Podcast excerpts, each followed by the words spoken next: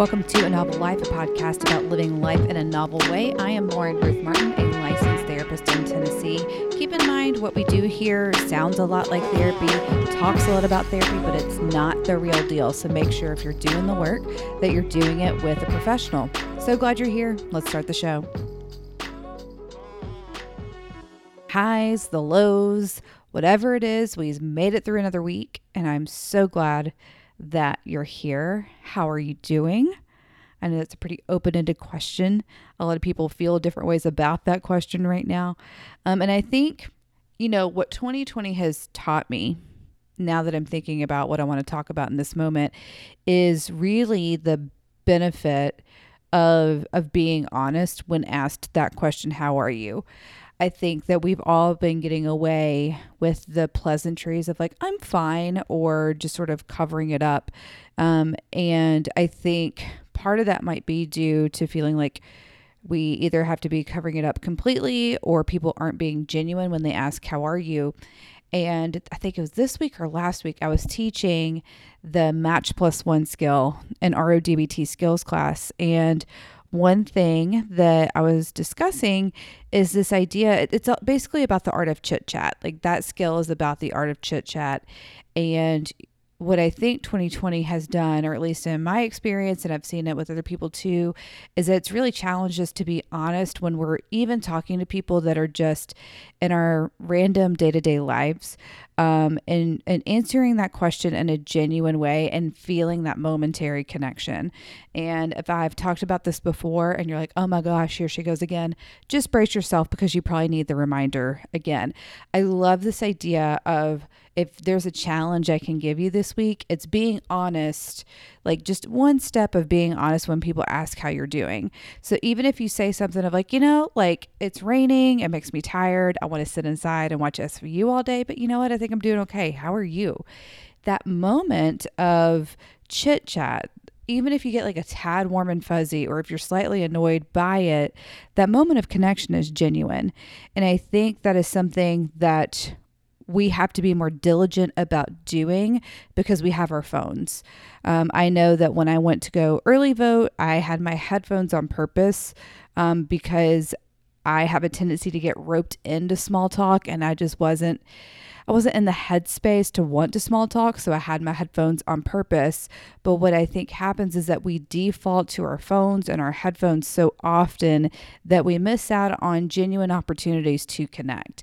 And as somebody that used to be a bartender, it was something that I found really cool was that the people that would come to where I worked, it was really nice to be able to have some of that chit chat. I found it draining personally sometimes, but to see people connect, even if it was for that moment, to have that genuine piece of connection, if it was over sports or if it was over, frustrations with the world, or, finding an interesting article and getting to know each other. I think some of that's been lost, and I actually kind of missed that because of the pandemic. We haven't been able to get out as much. And so if you are getting out, if you're running errands, if somebody asks how you're doing, I wonder what would feel different for you if you were to actually answer in a genuine way, even if it's still a little bit edited and filtered, how that would feel for you. If you think about people that work in retail, they're about to go into the hardest time of the year. And I think just treating other people in our day-to-day life like humans can really begin increasing our common humanity during the time of year that I think it's the hardest. If you work in restaurants, if you work in retail, if you work with the general public, like, that November through January is like utter madness, and like empathy just flies out the window. And if you're interacting with it, it's really hard to remember because we're so wrapped up in our own stress, that everybody working, like, even if they don't look like they're trying hard, like they're at their job and they're still a human. And so I would encourage y'all to use some small talk this week to just reconnect with the world, especially in a time where we feel so disconnected. Let's take a quick breather. When we come back, I'll answer a quick question, and then we'll just dive into the show.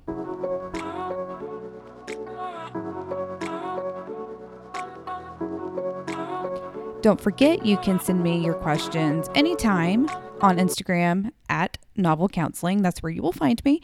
And I would love to answer it, hopefully in a cohesive, like, makes sense sort of way, but we all know I tend to ramble, so there's that. This week's question, I actually get a lot, and it's asking about my sort of headspace and thought process when picking a grad school. And I'm going to be honest with y'all, I did not think much of it. I knew that I needed a program where I could work full time. I knew that I wanted to be a therapist. I didn't want to get a doctorate, and my program allowed me to be able to work full time while taking classes, and they accepted me. So that's my process. A few things to consider is mainly thinking about what you want to do and where you can get the most bang for your buck. If I were to go back, I probably would have gone the social work route, because I think you get a lot of diversity in what you can do with that degree. So you're able to teach with a master's level, from my understanding. You're able to work in a variety of settings. There's an advocacy piece to it. There's a lot that can be done with a social work degree. You can do a lot with a counseling degree, but if you want to do something like teach, you have to go get a doctorate. You also, like, the licensing is just different, and there's a lot more restrictions on what you can do as a pre-licensed therapist as opposed to a social worker or a marriage and family therapist. Also, you have to think about framework. A marriage and family therapist is going to see a lot of things from a more systems perspective. They do get clinical training, but a lot of what they're taught in their coursework is going to be MFT. It's going to be more systems based as opposed to a counseling or a social work sort of piece. So if you're not really sure where to go, look at your different programs. I'm much more of an in-person learner. Some people thrive online. So don't forget to rule out those options. When it comes to cost, like, I just kind of went in with reckless abandon, and I was like, you know what? Like, if I'm going to go into debt, I'm going to go into debt. Would Dave Ramsey or like a financial advisor recommend that? No. Would I really recommend that? No, but I'm not in shambles. And so, like, I made it work. It does cost money to become a therapist, not only in grad school, but once you graduate, supervision, testing, ongoing CEUs, if you're going to go into private practice, navigating those costs, it's not a cost-effective endeavor. I knew that going into it. I just sort of have this mentality of make it work. And so I did take that risk. If you're considering grad school, think about what financial risk you're willing to take. Seeing if there are programs where you can do more of a work study. If you can hold a job down. I bartended while in grad school. Like, what makes sense for you to do? Look into the different curriculums. You'll be able to see what's in those curriculums and if that's going to be helpful for you. And also just ask around. Like, I love sharing with people my process because I've made mistakes. I've done a lot of cool things, and I like to do that. And so if you know somebody else in the field, or if there's a therapist on Instagram that you enjoy, then just message them and they'll give you a little bit of insight. What I will say is that, accreditation is important, like KCREP accreditation, and also looking into what each state requires. So what I've done as a therapist in Tennessee may be different than if I were in another state. So make sure that you're also checking what's required in your state. If you're wanting to do telehealth, like how you can get multiple state licenses, just kind of see what makes sense for you to do. I don't regret going to grad school. I have thoroughly enjoyed my career so far. It has been able to warrant me a lot of different freedoms. Sometimes I do get jealous that my, husband gets to leave his work at work. But that's also my choice to work this way.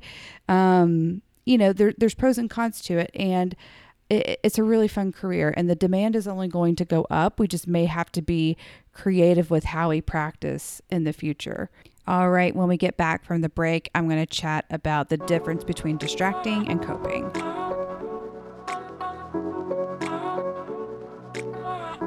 Okay, so this week's topic is going to require us to be a little bit more honest about ourselves. I think that we may have to ask ourselves a few hard questions, but that's what we do around here. So the main topic is going to be the difference between distraction and truly coping. And with this year, especially this year, but I think over the past few years, the concept of self-care has been very popular. The idea of like having self-care kits and like self-care days and mental health days, and especially with the increase of the wellness industry of having, you know, your face mask and your oils and your skincare regimen, like all these things are fine and dandy. Candles, like I'm just thinking of all the things. All of this stuff is great. Love it. You know, swear by it.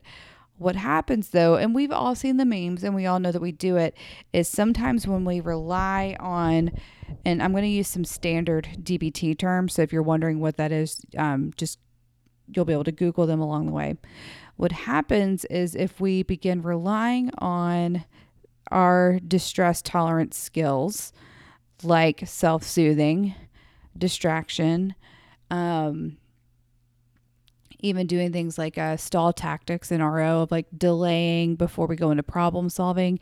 If we continue to use this stuff to sort of manage our crises or, you know, more day-to-day events, and we don't really go into active problem solving or coping, what that will tend to do is only create more problems for us. And it's really going to decrease our ability to problem solve. And so a good example of this would be the idea of distraction. So in standard DBT, we teach about the skill of distraction. In RO, we call them stall tactics. And then, you know, what happens is that we use that skill, but we don't do this with the intention of coming back. So like, let's say there's a conversation that I need to have with somebody, and I really don't want to do it, and I'm finding myself experiencing a lot of physical distress from it. What I may do is turn on a show, you know, do some laundry, do some distraction to prevent me from ruminating or compulsively planning. However, what can happen is if I go into that without intention or a plan, I may lose track of time either on purpose or unknowingly, to where that conversation isn't had, and then another day goes by to where I haven't done that thing that I need to do. And so that's the problem when we tend to over rely. The same can be done for like self-soothing or deep breathing, is that if we use these skills to sort of numb out our distress, then we're going to lose our muscle memory to be able to work through things that are distressing.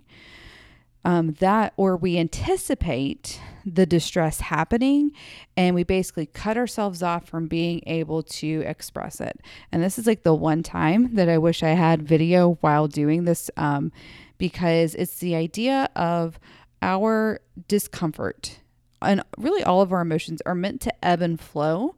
And anxiety is, you know, it's designed to peak for a reason, because it's this threat system exists to alert us to things. So it's got to peak in order to naturally sort of regulate or flow after that.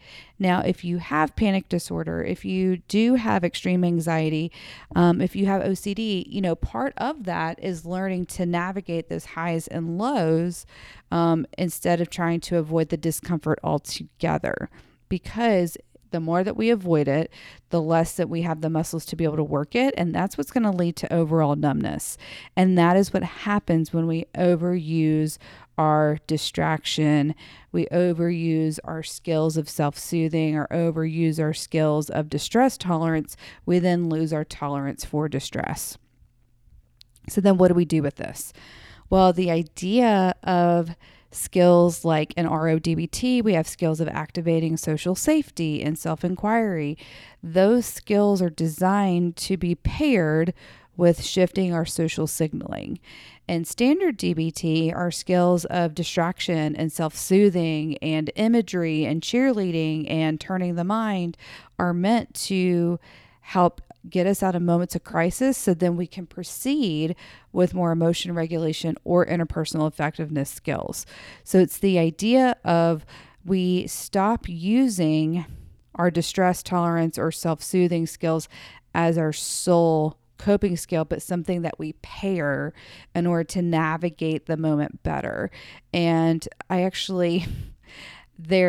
love teaching this concept because I think once we realize how we can pair them together, or, you know, a lot of what we do in RO is you do the thing and then you reward yourself after.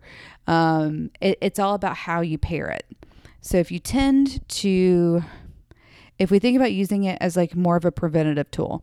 So if I have a conversation coming up that I'm really nervous about, like let's say this is released on Wednesday, let's say on Friday, I have to have a conversation with my parents about the holidays, and I'm not really looking forward to it. What I may do in a preventative way is if I find myself ruminating about it, if I find myself sort of like just kind of caught, mental rehearsal or looping about it, I may use distraction there, along with a little bit of self-inquiry to see like where some of this anxiety is coming from. I also may use distraction with a little bit of opposite action. So throw myself into something in order to not ruminate as much. Now, when Friday comes around and I have to have this conversation, then I may use, some self-soothing or some encouragement or, I'm trying to think of like deep breathing skills or even the tip skill. If my anxiety gets really high and I'm in crisis, I may use that to decrease the intensity of my reaction in the moment so that I can actually face the conversation in a more skillful way. If I lean on the more over-controlled side, what I may do is really focus and rehearse a little bit of activating social safety so that I can stay engaged in the conversation and also not avoid the conversation altogether. So again, if we see that like I'm committing to having this conversation, in this conversation that I'm having with my parents about the holidays, I may have to call on different skills in my either in DBT interpersonal effectiveness or an RODBT skill around outing myself and being more candid in it. But I'm also going to bridge it with more of this distress tolerance and self-soothing leading up to it so that I haven't engaged in a lot of rumination. I've allowed myself to experience some discomfort, but not an overwhelming amount of discomfort to where it's not beneficial. So using those skills as a preventative way can be helpful in sort of managing our emotional bandwidth as we approach something that is causing us to feel uncomfortable. All right, so then when we think about using these skills as more of a reward, this is something that we can do for rewarding us for doing things that we may not do normally. So let's say like stuff like self-soothing there's even the DBT skill of vacation, like where we don't think about something for a little bit or we take a break with the idea of coming back to it. It may be like if I had a test on Friday and it's in a really difficult class, I've taken the test, I, dealt with the distress of doing it. And regardless of my grade after, since I did something that was distressing, I may use some of these skills to help me come down, but also to reward myself for doing something uncomfortable. This can be done too in order to give ourselves, to reward ourselves for doing things that are hard.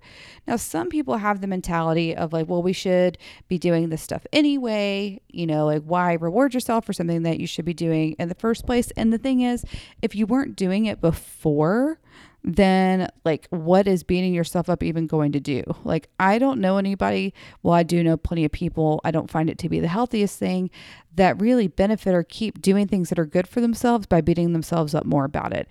Eventually that's going to get old.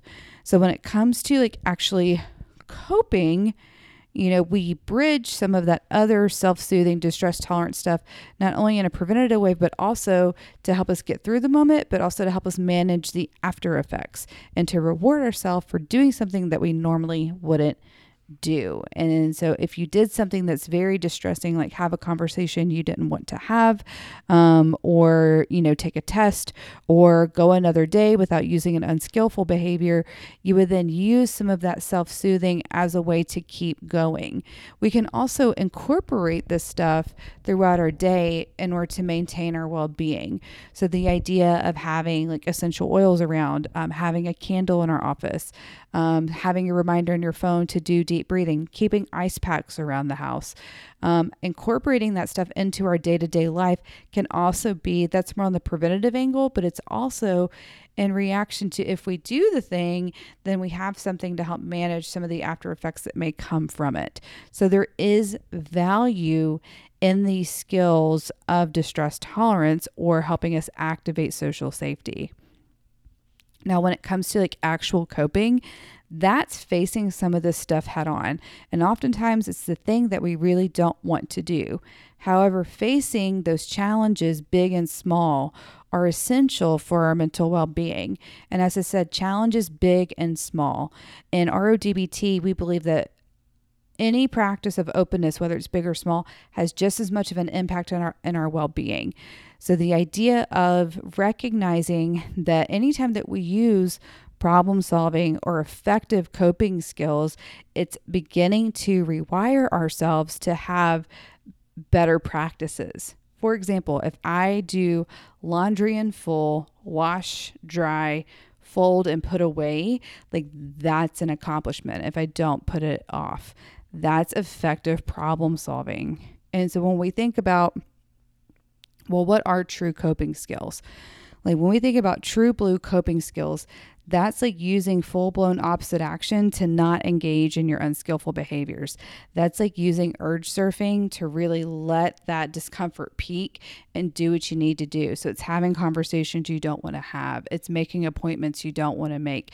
It's allowing yourself to feel some grief that you've been avoiding for a long time. That's like journaling. That's working through a flashback. That's, I think I've probably said it 5 million times, having the conversation you don't want to have, you know, going through some of that discomfort that is active and necessary, like doing the work in therapy happens in the room, but you're going to get more bang for your buck if you implement it into your daily life. So if you're with a therapist that assigns homework, see where you can put that in your day-to-day life. If you're with a therapist that doesn't assign homework, think about that takeaway or think about some of the things that are coming up for you, like where that's showing up in your day-to-day life. Like in the midst of processing trauma, like you can begin noticing, having like that bodily awareness of like where those sort of trauma triggers are and how to work through that in the moment instead of numbing it out or engaging in distraction. Distraction and distress tolerance skills are meant to basically take our intense waves of emotion, like at a 10, and to bring us to a 6 or 7 so that we can work through it. Sometimes we have to work through things at a higher level because life is like that. And sometimes we just have to, like, you know, bite it and work through our emotions at a higher level.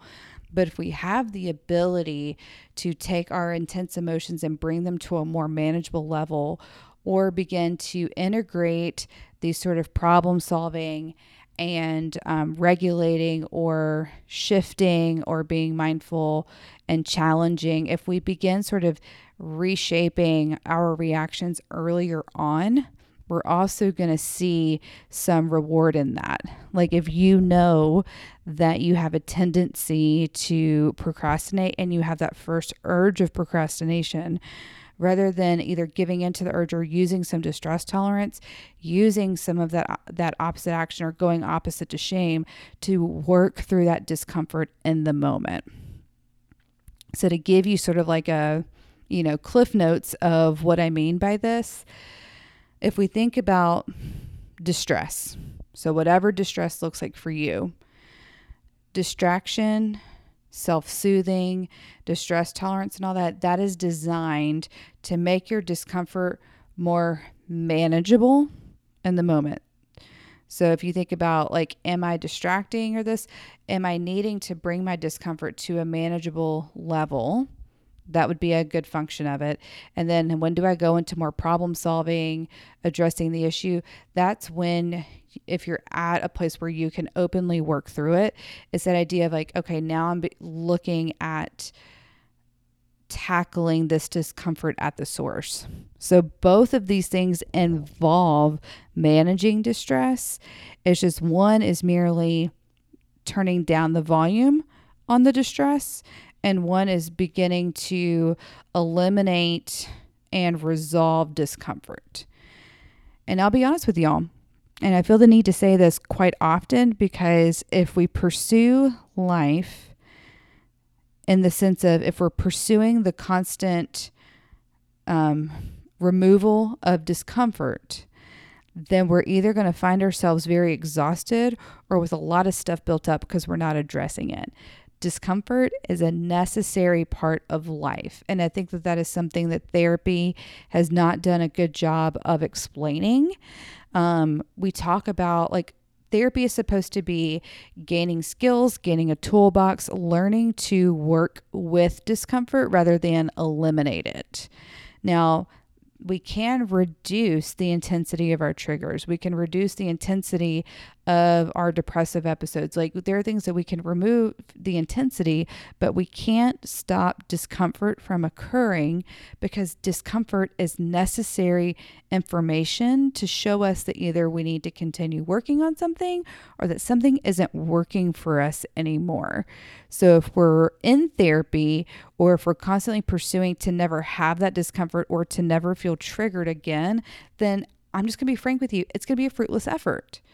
Like, we need discomfort in our life in order to fuel us to change. You know, if I think about discomfort almost like yoga, if I never experienced discomfort, then I would injure my body.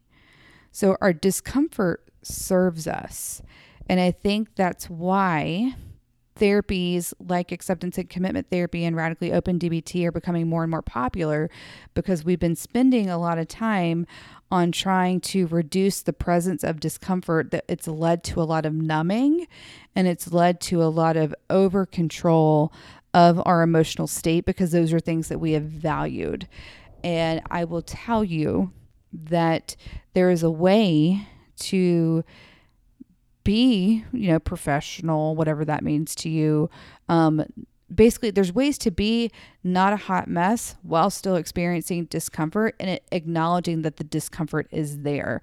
I think a lot of things are designed to make us more comfortable, and I think that's actually doing us a disservice. I love being comfortable. Like right now, if you were in my living room, I've bought a bean bag. I got soft blankets. I love fuzzy socks. Like, comfort is my jam. However, if I'm consistently pursuing comfort or trying to avoid discomfort at all costs, I'm doing myself a disservice, because I'm not challenging myself in effective ways. I think that discomfort can be glorified. I don't think that we should pursue discomfort just for the sake of it looking good. Like, if you're comfortable, you're not working hard enough. Like, you know what? Like, bump that mess. Like, I don't do that. But the idea is to have a more flexible approach to comfort and discomfort, and to see if our comfort is serving us or if it's holding us back. Is our discomfort serving us or holding us back? And so, again, if you've noticed the common theme here, you know, episode 21, you've probably caught on to a few things. What we're trying to do is to find better intention when using our distraction, and to find better intention when we are problem solving and trying to resolve certain discomforts, because we don't need to force ourselves to be uncomfortable to grow, but we do have to learn to sit in that discomfort in order to grow. So I hope that makes sense. Basically, there's value in both distraction and problem solving. We just need to have better intention into how we use it. Thank y'all so much for listening to another episode. I need y'all to do me a favor. I say it every week. You've probably, don't hang up now. I need you to rate, review, and subscribe to this podcast. Please share it. I want this to get out there, and I'm so grateful to those of y'all that are engaged in this. It means more than you'll ever know. So if you have questions, if you have feedback, you can message me at Novel Counseling. I hope that you guys have the week that you're going to have. We'll make it through another week, and I'll see you then.